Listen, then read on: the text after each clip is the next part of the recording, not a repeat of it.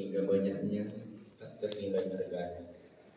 Baik yang kita sadari maupun tidak setiap saat Allah tak pernah putus selalu melimpahkan karunia-Nya pada kita. Andai sesaat saja Allah memutus karunia itu maka sirna dan lenyaplah kita. Seperti ketika kita sedang memainkan smartphone kemudian tiba-tiba kehabisan pulsa, kehabisan kuota, maka semua terputus. Apalagi ketika kehabisan eh, baterainya langsung mati, tidak ada gambar, maka gambar kita pun akan lenyap secara tiba-tiba seperti itulah jika sesaat saja Allah memutus limpahan karunia-Nya kepada kita. Makanya jangan pernah lupa untuk selalu dalam keadaan memuji dan bersyukur kepadanya. Salawat dan salam tak lupa kita haturkan keharibaan junjungan Nabi besar Muhammad sallallahu alaihi wasallam sebagai pintu kita menuju Allah Subhanahu wa taala semua pintu tertutup menuju Allah kecuali hanya satu pintu yang terbuka yaitu pintu Nabi kita Muhammad sallallahu alaihi wasallam. Maka jika, jika kita menempuh jalan menuju Allah mencapai ridhonya Allah Subhanahu wa taala, jalan yang benar itu adalah jalan yang harus kita tempuh melalui pintu baginda Rasul sallallahu alaihi wasallam mengikuti semua ajaran-ajaran beliau. Kaum muslimin jamaah subuh rahimakumullah. Saya diamanahi untuk menyampaikan pengajian ini yang sesuai arahan guru kita Dr. Mujahid. Saya juga menganggap beliau adalah guru saya. Saya mengagumi beliau. Beliau mengamanahkan untuk membawakan pengajian uh, kitab Al-Hikam karya Ibnu Athaillah Sakandari. Walaupun tentu ada guru kita yang bisa dan lebih pantas membawakan pengajian ini, kan tetapi beliau mengamanahkan kepada saya saya tidak tahu pertimbangannya apa. Kitab Al-Hikam Ibnu Athaillah As-Sakandari adalah bagi saya adalah kitab yang paling favorit. Saya berharap semua kaum muslimin mempelajari dan membaca kitab ini. Namun kitab ini sulit untuk dibaca kalau kita baca sendiri. Makanya perlu kita baca melalui pengajian misalnya. Yang menunjukkan betapa pentingnya kitab ini. Hikmah Ibnu Athaillah ada kurang lebih 264 kalimat hikmah. Jadi kalimat bijak. Kalimat bijak yang merupakan intisari dari Al-Quran dan Sunnah. Karena beliau adalah ulama yang sebelum ya, melahirkan kitab Al-Hikam ini telah mendalami berbagai ilmu, baik ilmu Al-Quran, ilmu hadis, tentang hukum Islam, semua bahasa terutama. Makanya kalimat-kalimat hikmah beliau ini sangat uh, sangat cantik redaksinya. Jika kita lihat dari tinjauan bahasa Arab karena beliau uh, salah seorang ulama yang ahli dalam bidang bahasa Arab.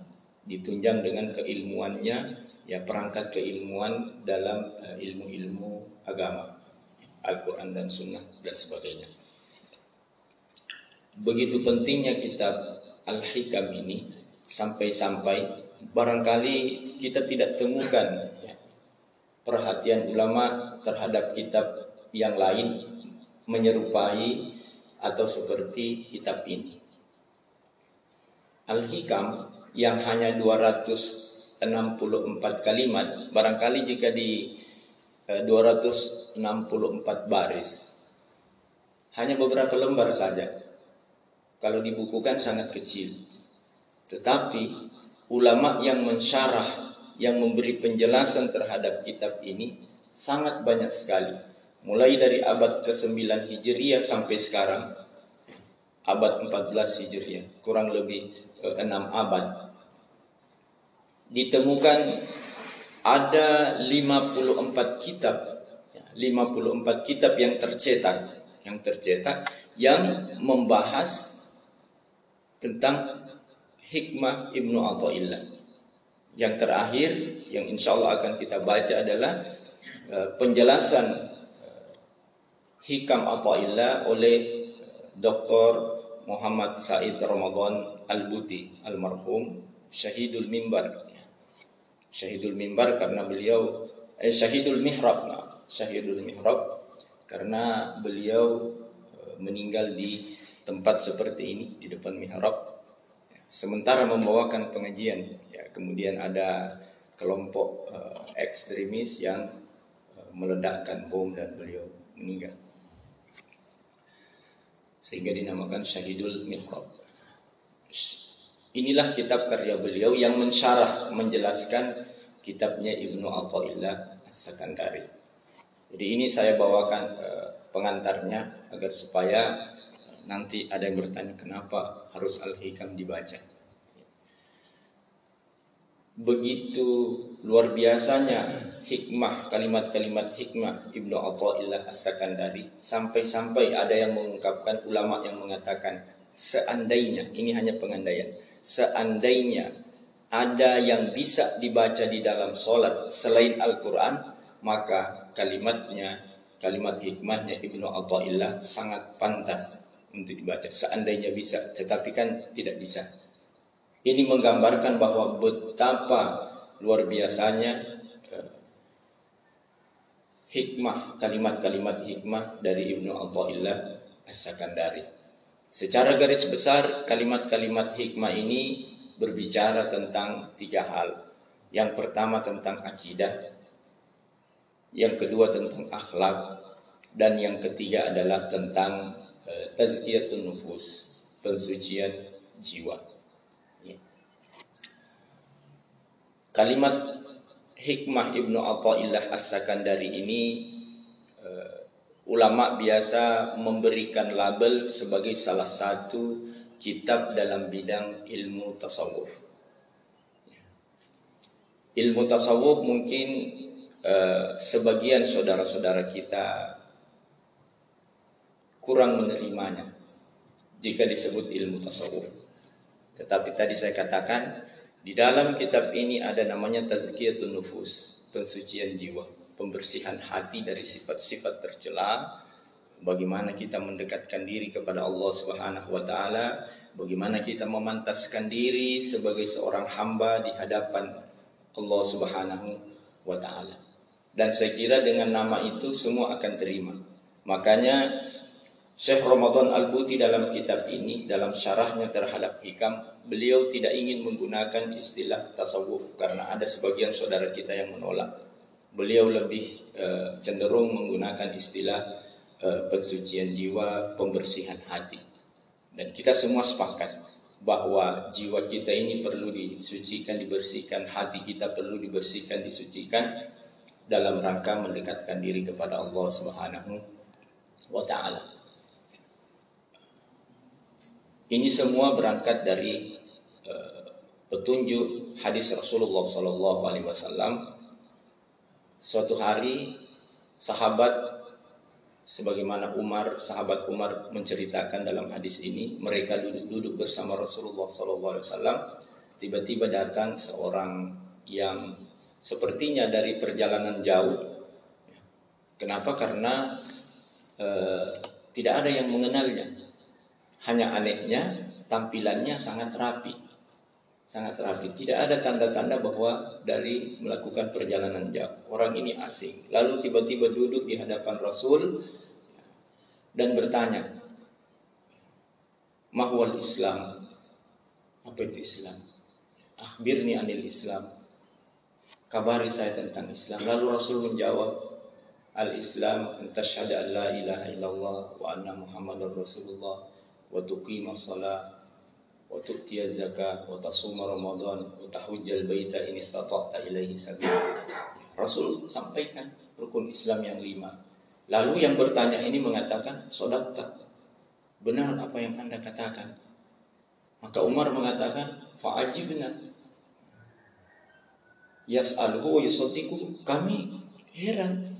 Dia bertanya lalu membenarkan. Biasanya kan orang bertanya karena tidak tahu. Ini bertanya setelah dijawab, benar jawaban Anda. Bertanya lagi dengan pertanyaan yang kedua, Fa'akhbirni anil iman. Rasul menyampaikan rukun iman yang enam itu. Antuk minabillahi wa malaikatihi wa kutubihi wa rusulihi wal yaumil akhir wa antuk minabil qadri bil qadari khairihi wa syarrihi atau kama qala sallallahu alaihi. Kemudian dia mengatakan lagi sadaqta. Lalu yang ketiga pertanyaannya fa'akhbirni anil ihsan. Beritahu saya tentang ihsan. Maka Rasul menjawab, "An ta'budallaha ka'annaka tarahu, fa illam takun tarahu fa innahu yaraka." Lalu setelah orang itu pergi, Nabi bertanya kepada sahabat Umar, "Ya Umar, atadri manis sa'il?" Wahai Umar, apakah engkau kenal siapa yang bertanya tadi? Maka sahabat Umar menjawab, Allahu wa rasuluhu a'lam. Hanya Allah dan Rasulnya yang tahu. Maka Rasul memberitahu, Innahu Jibril. Sesungguhnya yang datang tadi adalah malaikat Jibril. Atakum yu'allimakum yu'allimukum dinakum. Dia datang kepada kalian sengaja untuk mengajarkan agama kalian. Apa yang ditanyakan oleh malaikat Jibril tadi? Tiga hal. Dan Nabi menyebut itu, itu adalah dinaku. Itulah inti ajaran agama kalian. Yang tiga tadi. Apa itu? Islam, iman, dan ihsan. Lalu ulama kita ya, sesuai dengan sumber agama yaitu Al-Quran dan Sunnah mensarikan ajaran Islam yang tiga tadi. Rukun Islam dibahas oleh ulama kita dalam ilmu yang namanya ilmu fikih. Kita temukanlah bagaimana kita sholat berpuasa berzakat berhaji di dalam ilmu fikih. Jadi ilmu fikih dilahirkan oleh ulama untuk menjelaskan ajaran Islam yang ditanyakan tadi oleh malaikat Jibril mahwal Islam. Kemudian ulama melahirkan yang namanya ilmu akidah atau disebut juga dengan ilmu tauhid atau disebut juga dengan ilmu usuluddin. Ada yang menamainya ilmu kalam. Untuk menjelaskan rukun iman masalah-masalah keimanan jadi ilmu tentang rukun iman ada dalam ilmu akidah, ilmu tauhid. Pertanyaannya, apa namanya ilmu tentang ihsan? Karena tiga komponen tadi. Tiga komponen yang merupakan inti ajaran agama Islam. Yaitu Islam, iman, dan ihsan. Biasa kita sebut rukun Islam, rukun iman, dan rukun ihsan. Rukun Islam lima, rukun iman enam, dan rukun ihsan dua. Sesuai dengan hadis tadi, hadis sahih. Maka ulama melahirkan satu ilmu yang diberi nama, ini sekedar nama, diberi nama ilmu tasawuf. Berarti ilmu tasawuf itu adalah penjabaran dari hadis Nabi tentang ihsan. Iya. Sehingga ulama-ulama yang menggeluti ilmu ini menyikapi orang-orang yang menolak ilmu tasawuf mengatakan ya karena begitu fanatiknya tentu jika kita hanya mempelajari yang dua Islam dan iman berarti keberagamaan kita baru dua per tiga karena tiga komponen yang disebutkan tadi. Islam, iman dan ihsan. Jika kita mengabaikan ihsan berarti kita mengabaikan satu komponen penting di dalam ajaran Islam. Sekali lagi saya tegaskan, nama tasawuf itu sekedar nama. Tetapi intinya, isinya adalah al-ihsan. Ya, ihsan sebagaimana yang disebutkan oleh baginda Rasul di dalam hadis. Ada juga yang menamainya sebagai suluk. Ilmu tentang suluk, ilmu tentang perjalanan menuju Allah Subhanahu wa taala, tentang pendekatan diri kepada Allah. Ya. Ini saya sampaikan pengantarnya terutama yang bersentuhan dengan istilah tasawuf agar supaya kita tidak uh, salah paham terhadap saudara-saudara kita muslim yang menggeluti ilmu ini sehingga Imam Al-Junaid Al-Baghdadi mengatakan beliau memberikan kita garansi tentang ilmu tasawuf mengatakan Tariquna hada muqayyadun bil kitabi was sunnah. Jalan kami ini, jalan tasawuf diikat oleh Al-Qur'an dan sunnah. Dipagari oleh Al-Qur'an dan sunnah. Maka siapa pun yang mengaku menggeluti ilmu ini lalu bertentangan dengan Al-Quran dan Sunnah berarti dianya yang menyimpang. Tetapi ilmu ini berpegang teguh pada Al-Quran dan Sunnah. Ilmu ini adalah jalan untuk mendekatkan diri kepada Allah Subhanahu wa taala sesuai dengan ajaran Al-Quran dan Sunnah. Sehingga mereka lah yang paling getol, paling uh, apa namanya kuat berpegang pada ajaran Al-Quran dan Sunnah, mencintai Al-Quran dan Sunnah dan mengamalkannya dalam kehidupan. Mereka tidak hanya sekedar mempelajarinya, tetapi bagaimana Al-Quran dan Sunnah itu menjadi bagian dari amalannya. Bukan sekedar amalan lahiriah saja, tetapi juga merasuk ke dalam batinnya, ke dalam rohaninya. Ya. Justru itu yang paling mendalam di dalam eh, ilmu ini. Maka kitab Al-Hikam dari Ibnu Athaillah As-Sakandari ya, diberi label oleh ulama membahas temanya tentang ilmu tasawuf ini.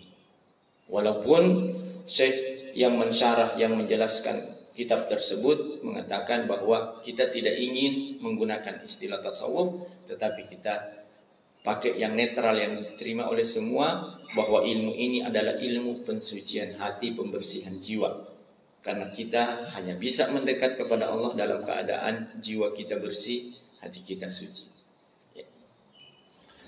Kita awali dengan eh, hikmah yang pertama dari kitab Al-Hikam yang 264 kalimat hikmah ini. Hikmah yang pertama Ibnu Athaillah As-Sakandari mengatakan Qala al-musannifu rahimahullahu taala wa nafa'ana bi ulumihi fid dharain amin. Min alamatil i'timadi 'ala al-amali nuqsanur raja' inda wujudiz zalal termasuk tanda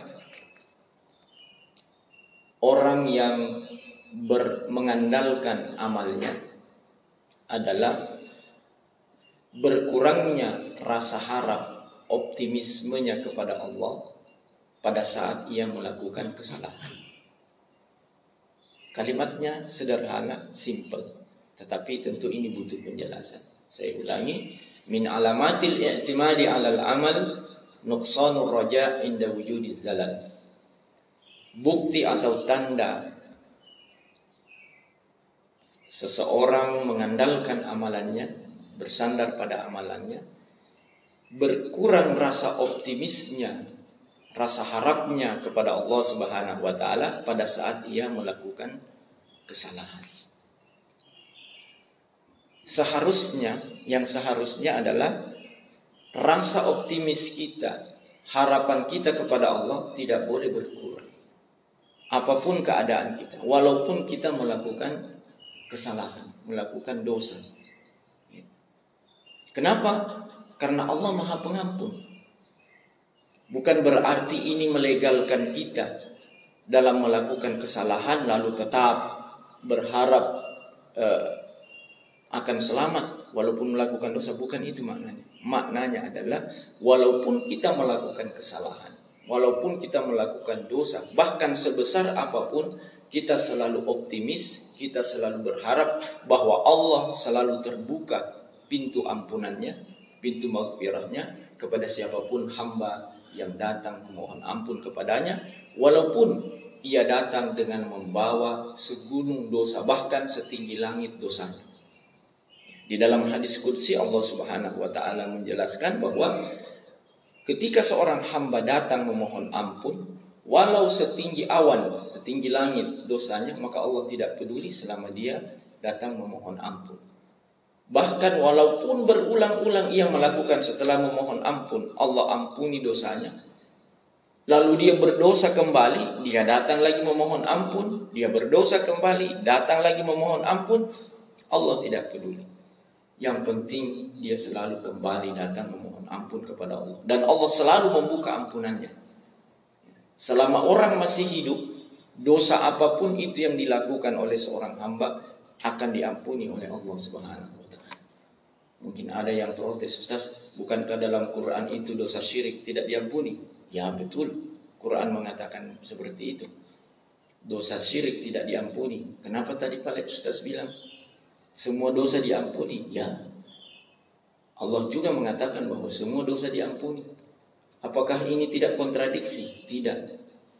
Pemahaman yang kontradiksi.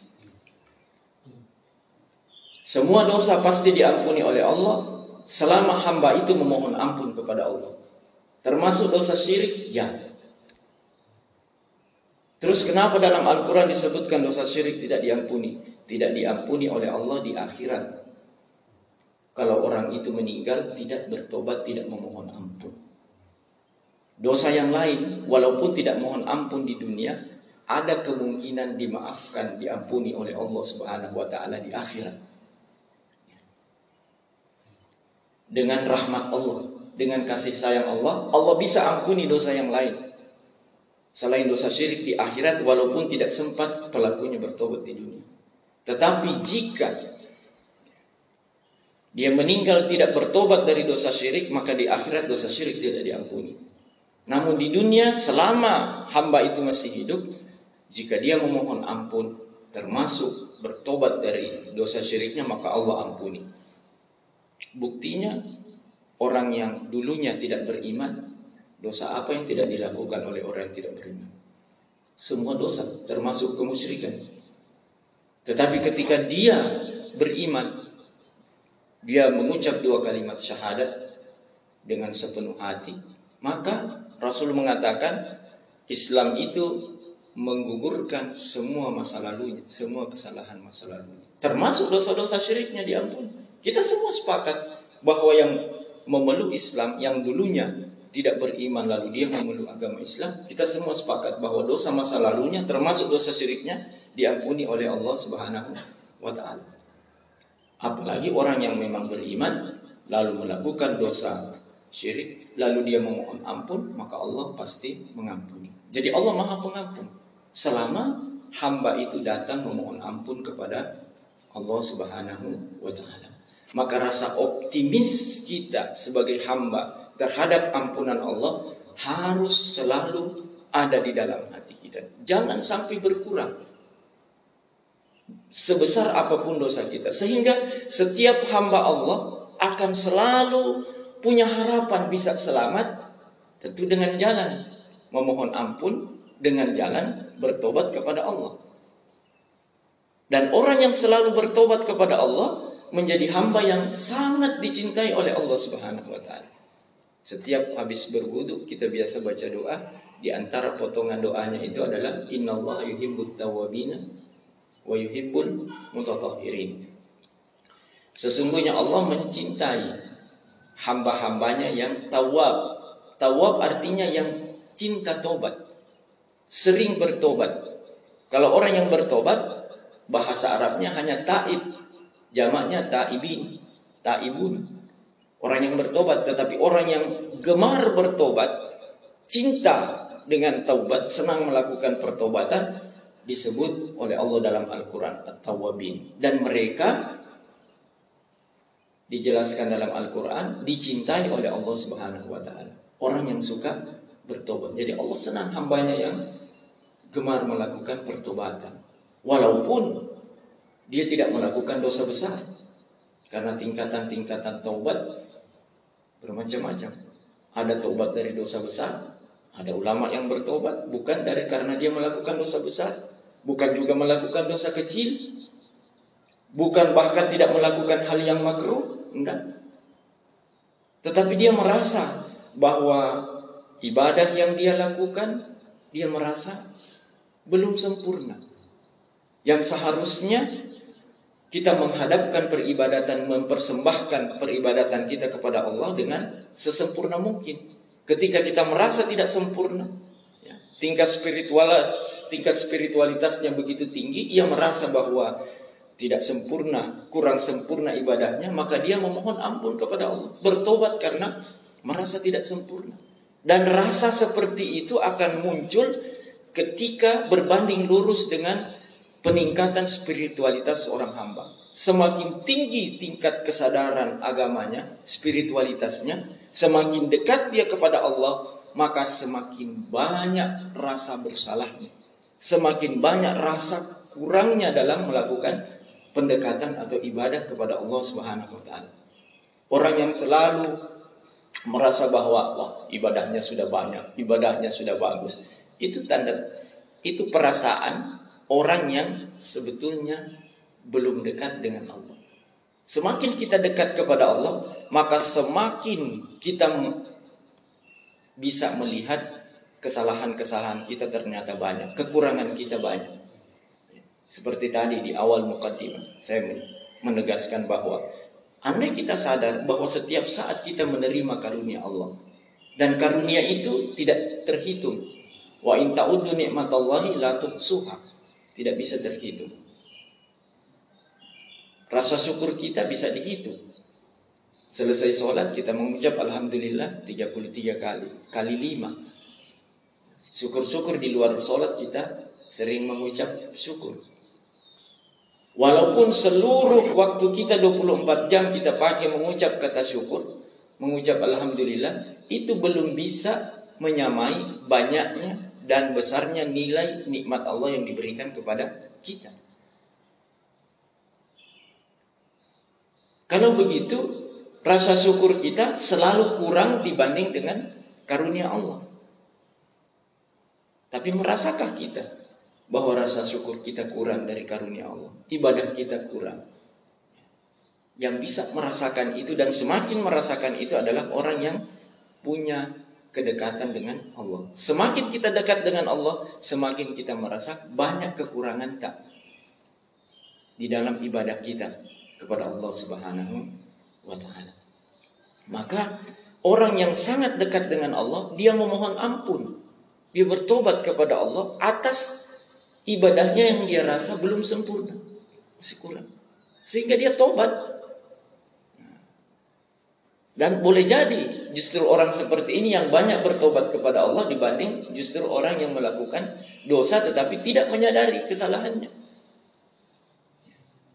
Padahal mereka tidak melakukan dosa namun bertobat kepada Allah. Dan Allah sangat cinta kepada hambanya untuk bertobat. Dan memang Allah perintahkan kepada semua orang beriman Watubu ilallahi ayyuhal mu'minun. Watubu ilallahi jami'an. Ayyuhal mu'minun la'allakum tuflihun. Bertobatlah kepada Allah wahai orang yang beriman. Semuanya. Semuanya. Semua yang beriman. Berarti yang taat, yang tidak taat, semua diperintah oleh Allah untuk bertobat. Jadi bukan hanya yang berdosa saja. Ini perintah ayat. Semua disuruh bertobat. Nah, makanya semua kita baik yang merasa berdosa besar, dosa kecil, melakukan ketidaksempurnaan, kekurangan dalam uh, pengabdian, penghambaan, ibadah kita kepada Allah, kita harus selalu menjaga rasa optimis kita terhadap ampunan Allah Subhanahu wa. Dan kata Ibnu Athaillah, jangan mengandalkan amalan kita Jangan mengandalkan amal kita. Tujuan yang ingin kita raih adalah ridhonya Allah Subhanahu wa taala. Dan dalam mencapai ridho Allah Subhanahu wa taala, jangan mengandalkan amal tak. Jangan mengandalkan amal tak. Kalau kita andalkan amal tak, maka saat kita melakukan dosa, saat melakukan kesalahan, kita akan kehilangan rasa optimis. Kita kehilangan harapan untuk dapat ridhonya Allah. Kalau amal tak yang kita andalkan. Kenapa? Karena amal tak nilainya sangat kecil sekali. Sangat kecil sekali. Biasanya kan kita beramal tujuannya apa? Dapat surga. Dapat surga. Kalau kita berhitung transaksional, seperti logika bisnis, bisakah amal kita, amal-amal soleh kita itu membeli surga. Nabi kita Shallallahu Alaihi Wasallam dalam sebuah hadis sahih menjelaskan dan ini pernah menjadi polemik ketika hadis ini disampaikan oleh Bapak Profesor Quraisy dalam pengajian tafsir Al-Misbahnya di salah satu uh, episode di Ramadan beberapa tahun yang lalu. Beliau mengutip hadis ini dan hadis ini riwayat Imam Bukhari hadis sahih. Beliau bersabda, Rasulullah bersabda, "La yudkhila ahadakum amaluhu al-jannata." Tidak seorang pun di antara kalian yang akan dimasukkan oleh amalnya ke dalam surga. Sahabat heran, "Wala anta ya Rasulullah?" Tidak termasuk juga engkau tidak akan dimasukkan oleh amalmu ke dalam surga? Rasul menjawab, "Wala ana." Tidak juga saya. Illa ayyataghammadani Allahu bi rahmatihi dalam riwayat lain birahmatin wa fadli kecuali jika Allah menyelimuti aku dengan rahmatnya. Kenapa? Karena Nabi sadar bahwa amalan beliau ya, tidak seberapa dibanding dengan karunia yang Allah berikan kepadanya. Itu sebabnya Rasul pernah mengatakan Syayyabatni Hud. Surah Hud membuat saya beruban. Biasanya orang beruban karena banyak pikiran. Artinya karena memikirkan isi surat Hud, Nabi sampai beruban. Itu ungkapan beliau. Apa yang membuat beliau beruban gara-gara surat Hud? Ada di dalam surat Hud perintah Allah Subhanahu wa taala, "Wastaqim kama umirta." Istiqomahlah sebagaimana diperintahkan kepadamu. Artinya Allah ingin Nabi kita istiqomah sesuai dengan yang Allah persis seperti yang Allah perintahkan kepada Nabi kita Shallallahu Alaihi Wasallam. Itu yang Nabi pikirkan sebagai sesuatu yang amat berat. Bagaimana supaya istiqomahnya itu persis seperti yang Allah inginkan. Karena memikirkan itu sampai beliau mengatakan syayyabat nihud. Surah Hud membuat saya berubah. Karena beliau merasa bahwa amalnya tidak seberapa dibanding dengan karunia Allah yang luar biasa yang diberikan kepada kepada beliau. Sehingga beliau kan mengajarkan kepada kita selalu beristighfar tidak kurang dari seratus kali dalam sehari. Padahal beliau sudah dijamin tidak ada dosanya. Tetapi kenapa melakukan itu? Karena rasa.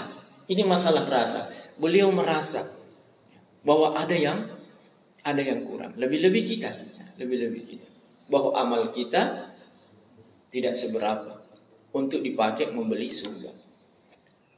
Dalam riwayat yang masyhur diceritakan bahwa nanti di akhirat ada hamba Allah Subhanahu wa taala yang minta agar dia dihisap, dievaluasi oleh Allah Subhanahu wa taala sesuai dengan prestasi amal solehnya. Dia minta dengan keadilan Allah, keadilan Tuhan. Dia di dihisap, dievaluasi oleh Allah. Artinya perhitungkan amalanku untuk mendapatkan uh, keselamatan di akhirat. Maka Allah ingatkan dia dengan nikmat penglihatan, nikmat matanya. Setiap nikmat kan wajib disyukuri. Wajib disyukuri. Ternyata amalannya itu ketika ditimbang dengan nilai nikmat penglihatan yang Allah berikan kepadanya, lebih berat nikmat penglihatan daripada amalannya. Ternyata amalannya tidak cukup untuk membayar ya fasilitas nikmat penglihatan yang sehat yang Allah berikan selama hidup. Sudah habis. Bagaimana mau dipakai untuk menebus surga? Ya, seperti itu. Ternyata surga yang Allah janjikan kepada kita itu Allah berikan, Allah izinkan kepada hamba-hambanya dengan rahmatnya. Dengan rahmatnya. Bukan amalan kita yang menjadikan kita masuk surga. Yang memasukkan kita ke surga. Tetapi rahmat Allah lah sebagaimana dalam hadis Rasul, illa ayyatagammadani Allahu birahmatihi. Kecuali jika Allah merahmatiku, menyelimuti aku dengan selimut rahmatnya maka pantaslah aku masuk surga. Begitu pula hamba-hamba Allah yang lain dengan rahmat Allah. Kalau ada yang protes, bukankah di dalam Al-Quran Allah di dalam berbagai ayat menyebutkan salah satunya di dalam surah An-Nahl disebutkan udhulul jannata bima kuntum ta'malun masuklah kalian ke dalam surga karena amal-amal kalian Kan Quran bilang seperti itu. Terus kenapa hadis Nabi mengatakan bahwa tidak ada seorang pun yang akan dimasukkan ke dalam surga oleh amalnya? Bukankah ini kontradiksi? Bukankah ini kontradiksi? Jawaban singkatnya sederhananya ada beberapa jawaban yang dikemukakan oleh para ulama, tetapi jawaban singkatnya begini. Amal kita adalah sebab menjadi sebab kita masuk surga. Menjadi sebab. Tapi apa yang menjadikan amal itu menjadi sebab? Apa yang membuat amal itu jadi sebab? Rahmat Allah. Ampunan Allah. Amal kita kan tadi sudah dijelaskan nilainya sangat sedikit. Tetapi dengan yang sangat sedikit itu, tapi Allah Maha Rahim dengan rahmatnya, Allah terima itu yang sedikit untuk menjadi sebab kita masuk surga. Beberapa waktu lalu ada satu video nah, seorang anak kecil yang ingin sekali membelikan hadiah buat bapaknya. Dia datang ke toko membawa uang celengannya untuk beli hadiah itu. Nah, pemilik toko lihat ini uangnya tidak cukup, jauh dari cukup karena yang dia mau beli mahal.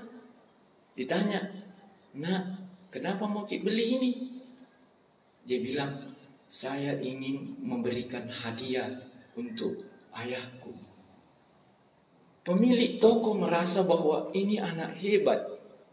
Ya, yang mau menyimpan uangnya, tabungannya untuk memberi hadiah kepada ayahnya.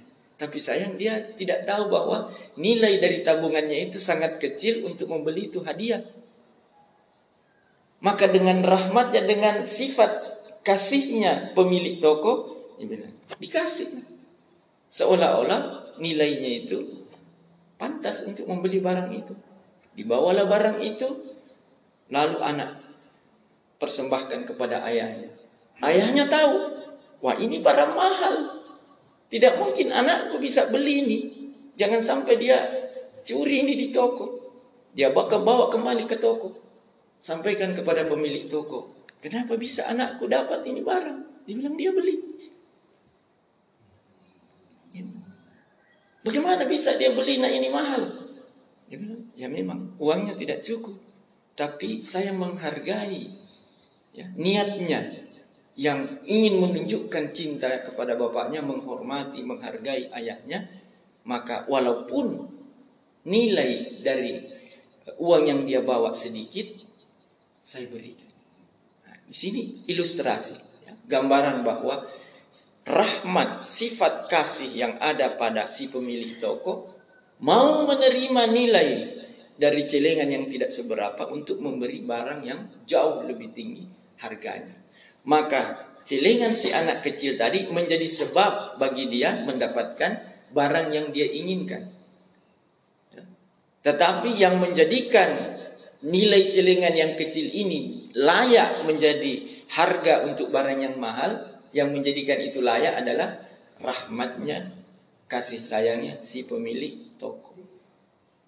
Kira-kira seperti itu ya kurang lebih ilustrasinya nilai amal-amal soleh kita yang tidak seberapa untuk menebus surga yang mahal. Ala inna sil'atallahil ghaliyah. Ketahuilah bahwa barang dagangan Allah itu mahal. Ala inna sil'atallahil jannah. Ketahuilah barang dagangan Allah itu surga. Mahal sekali itu surga. Tidak kebeli. Tidak ada nilai yang bisa beli itu. Allah sudah tegas.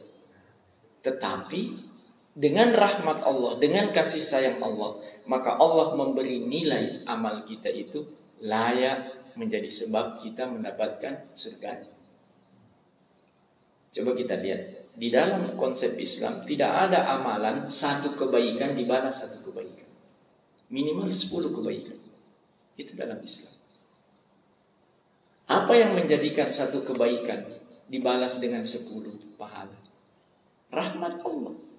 Andai Allah mau balas satu kebaikanmu dibalas dengan satu pahala. Adil kan? Kita tidak bisa protes. Oh, adil. Tetapi Allah maha pengasih. Satu yang kita lakukan Allah balas sepuluh. Itu pun minimal itu sepuluh. Hmm. Ada dalam Al-Quran sampai 700 kali lipat. Mathalul ladhina yunfikuna amwalahum fi sabilillah. Kamathali habbatin ambatat sab'a sanabila. Fi kulli sumbulatin mi'atu habba. Seperti orang menanam satu benih, sebiji benih. Lalu tumbuh menjadi tujuh tangkai. Setiap tangkai ada seratus biji buahnya. Berarti 7 kali 100, 700. Bibitnya satu. Artinya satu bisa dilipat ganda sampai 700 kali. Bahkan dalam ayat lain Allah menjelaskan. Ya, Allah memberi bigairi hisab. Innama yuwaffas sabirun ajrahum bigairi hisab. Ada pembalasan Allah yang bigairi hisab. Uh, tak terhingga bahasa matematikanya. Karena tidak bisa disimbolkan, dilambangkan dengan angka. Bigoiri hisab bahasa agamanya, bahasa matematikanya tak terhingga. Jadi Allah bisa membalas satu kebaikan dengan pahala yang tak terhingga banyaknya. Padahal kita lakukan satu. Apa yang membuat itu satu bernilai tak terhingga? Rahmat Allah. Rahmat. Dan rahmat itu telah Allah tetapkan. Wa rahmati wasi'at kulla rahmatku meliputi segala sesuatu. Ya.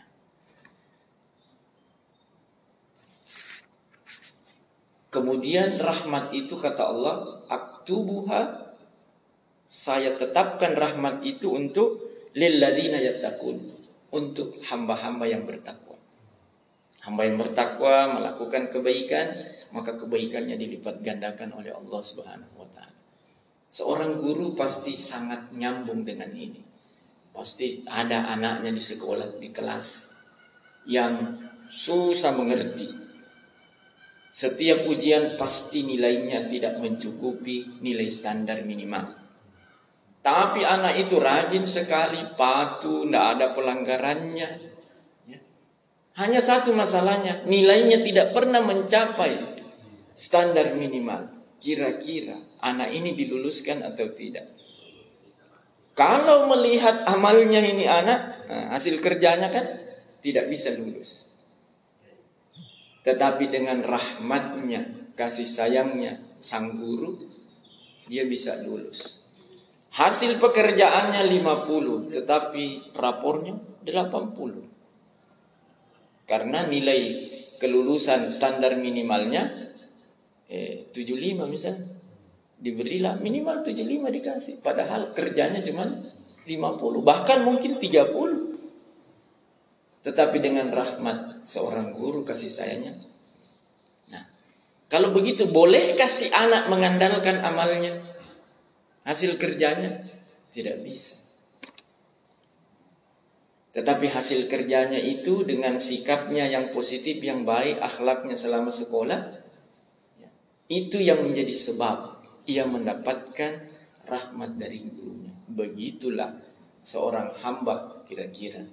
Dia melakukan amal-amal soleh, tetapi jika dinilai amal soleh itu tidak seberapa. Tidak layak nilainya untuk membeli surga. Tetapi Allah izinkan surganya untuk hamba-hambanya yang bertakwa tadi yang melakukan amal soleh sebagai rahmat kasih sayang dari Allah Subhanahu wa taala. Maka Ibnu Athaillah As-Sakandari di sini mengarahkan kita agar jangan andalkan amal tak. Karena kalau amal tak, amal tak bisa naik, bisa turun. Maka kita akan fluktuatif ya, sikap kita kepada Allah. Harapan kita kepada Allah akan fluktuatif mengikuti uh, amalan kita. Lagi bagus amal tak, banyak amal soleh tak, kita sangat yakin pada uh, ampunan dan rahmat Allah. Dan ketika amal tak kurang, kita harapan kita ciut dari memperoleh ampunan dan rahmat Allah Subhanahu wa taala. Ulama mengatakan rasa harap kita, optimis kita, biasa disebut dengan roja. Dan rasa takut kita kepada Allah Subhanahu wa taala harus mengikuti sifat jamal dan sifat jalalnya Allah Subhanahu wa taala. Ulama mengistilahkan ada sifatul jamal dan sifatul jalal. Sifat jamal itu adalah sifat-sifat Allah yang membangkitkan rasa cinta dan harap kepada Allah. Misalnya Allah yang maha pengasih, Allah maha penyayang, Allah maha pengampun. Jadi sifat ghafurnya Allah, sifat rahman, sifat rahimnya Allah, sifat, sifat wahabnya Allah, Allah maha pemberi, jawad, karim, ya, maha pemurahnya Allah. Itu dikategorikan oleh ulama sebagai sifat-sifat jamal. Maka dengan sifat jamalnya Allah kita memahami Allah Maha Pengasih, Allah Maha Pengampun, Allah Maha Pemberi, ya. Allah Maha Pemurah. Karena kita tahu sifat-sifat Allah seperti itu, maka rasa optimisme kita selalu ada. Berbanding lurus dengan uh, sifat jamalnya Allah Subhanahu wa taala. Sifat jamalnya Allah tadi tidak pernah berkurang. Maka begitu pula rasa optimisme kita tidak akan pernah berkurang sebagaimana tidak berkurangnya uh, ampunan dan rahmat Allah dan kepemurahannya Allah kepada hamba-hambanya. Tapi kalau optimisme kita mengikuti amalan kita, amalan kita fluktuatif. Sehingga optimisme kita naik dan turun. Tetapi bagi orang yang beriman seharusnya rasa optimisnya mengikuti sifat jamalnya Allah Subhanahu wa taala Sebagaimana sifat jamalnya Allah yang maha pengasih, penyayang, pengampun, pemurah tidak pernah berkurang, maka rasa optimis kita juga tidak pernah berkurang. Terhadap rahmat Allah. Tidak pernah berkurang rasa optimis kita terhadap ampunan Allah. Tidak pernah kita pesimis dengan uh, karunia Allah Subhanahu wa taala. Kita selalu optimis. Begitu juga sifat khauf. Ya, rasa khauf kita rasa takut kita kepada Allah Subhanahu wa taala seharusnya berangkat dari sifat jalannya Allah. Sifat jalannya Allah adalah sifat-sifat Allah yang membangkitkan rasa takut kita kepada Allah. Ya. Allah misalnya syadidul iqab, sanksinya Allah itu begitu pedih, azabnya Allah pedih. Allah maha qahar, ya. Allah Eh, Zul Quwwatil Matin, Allah pemilik kekuatan yang menguasai alam ini. Maka dengan sifat-sifat jalalnya Allah yang membangkitkan rasa takut itu, maka rasa takut kita kepada Allah mengikuti sifat jalalnya Allah. Sebagaimana sifat jalalnya Allah tidak pernah berkurang, maka rasa takut kita kepada Allah pun tidak berkurang. Maka rasa takut kita tidak mengikuti amal kita, kejahatan kita, keburukan kita, Ketika sedikit keburukan tak, sedikit rasa takut tak. Banyak keburukan tak, banyak rasa takut tak. Harusnya rasa takut kita kepada Allah rata, flat, mengikuti sifat jalannya Allah Subhanahu wa taala. Karena kita melakukan sedikit keburukan, Allah tetap pedih, maha pemilik azab yang pedih banyak kesalahan tak tetap sama. Kepedihan dari sanksi Allah kepada kita. Kuasa Allah tidak berkurang. Maka rasa khauf kita, takut kita kepada Allah dan roja kita, optimisme kita kepada Allah itu lahir dari sifat jalalnya Allah, sifat agungnya Allah yang membangkitkan rasa takut dan dari sifat jamal keindahan sifat Allah yang membangkitkan mahabbah rasa cinta kepada Allah yang membangkitkan rasa optimisme harapan kepada Allah Subhanahu wa taala. Sebagai kesimpulan barangkali ya, karena waktunya sudah hendaknya kita membangun dan menjaga rasa optimisme kita kepada Allah Subhanahu wa taala karena memang Allah layak untuk jadikan sandaran dalam hidup kita. Ya, kita sandarkan semua kepada Allah Subhanahu wa taala. Harapan kita kita sandarkan kepada Allah. Karena Allah lah As-Samad, tempat kita bersandar yang Maha Pengasih, Maha Penyayang, Maha Pengampun, kita tidak mengandalkan amalan-amalan kita. Karena amal kita kita sadari terlalu sedikit ya terlalu sedikit maka kita hanya mengandalkan rahmat dan kasih sayangnya. Allah Subhanahu wa taala. Sekali lagi ini adalah kalimat hikmah dari Ibnu Athaillah Sakandari yang merupakan intisari dari Al-Quran dan Sunnah. Dan insya Allah tidak ada penyimpangan apa pun kecuali jika pemahaman kita yang menyimpan kita salah paham terhadap uh, kalimat-kalimat bijak kalimat-kalimat hikmah ini. Memang dalam sehingga membutuhkan penjelasan.